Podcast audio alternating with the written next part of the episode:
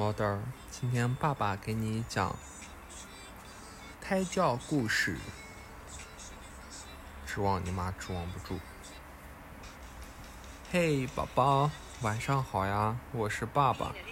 爸爸妈妈刚才听完你妈唱的《大河东去向东流》，宝宝吃饱了没有啊？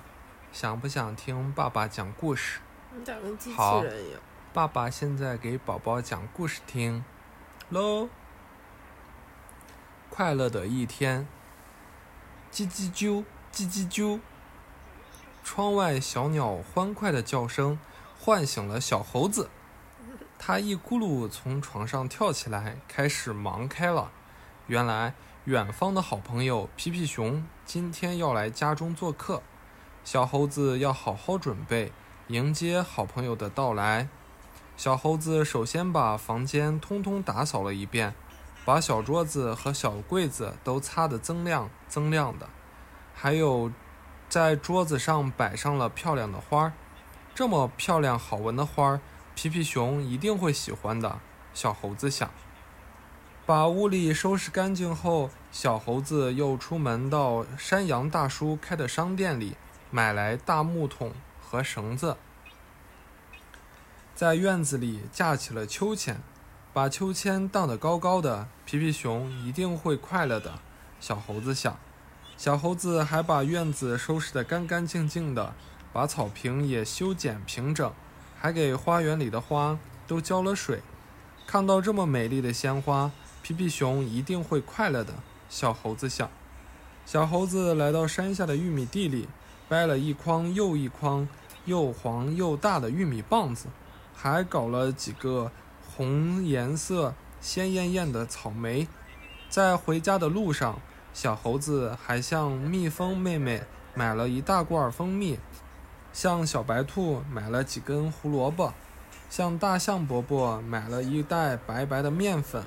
回到家后，他用这些东西做了一个甜甜的草莓胡萝卜蛋糕。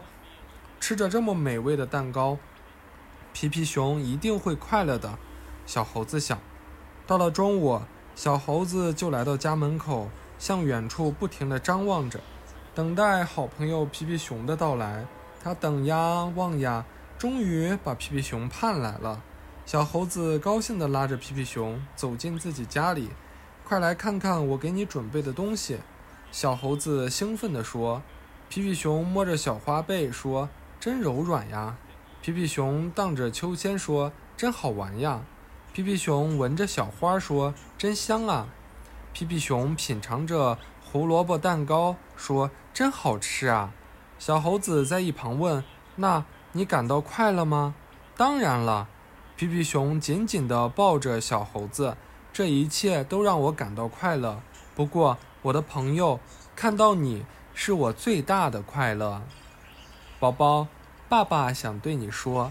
小猴子对好朋友皮皮熊的友爱，让皮皮熊感到那么快乐。宝宝，以后你长大了，也会有很多很多好朋友。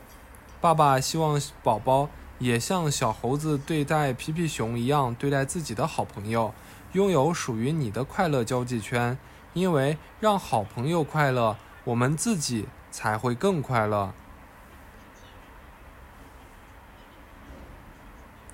毛蛋儿，该睡觉了，拜拜。